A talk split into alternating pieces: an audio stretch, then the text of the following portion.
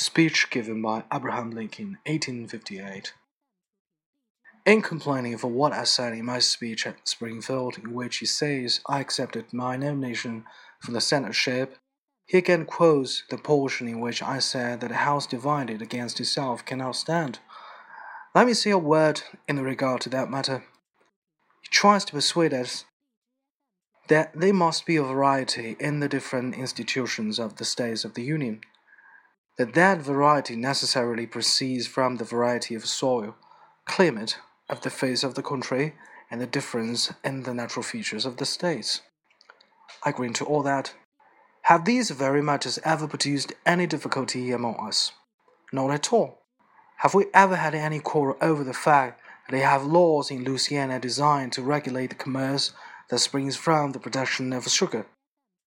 Because we have a different class relative to the production of a flour in the state. Have they produced any differences? Not at all. They are the very cement of this union. They don't make the house the house divided against itself. They are the pros that hold up the house and sustain the union.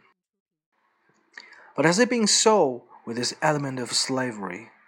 Have we not always had quarrels and difficulties over it?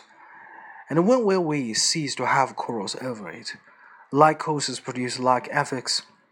It is worthwhile to observe that we have generally had comparative peace upon the slavery question, and that there has been no cause for alarm until was excited by the effort to spread it into new territory, whenever it has been limited to its present bounds, and there has been no effort to spread it, there has been peace.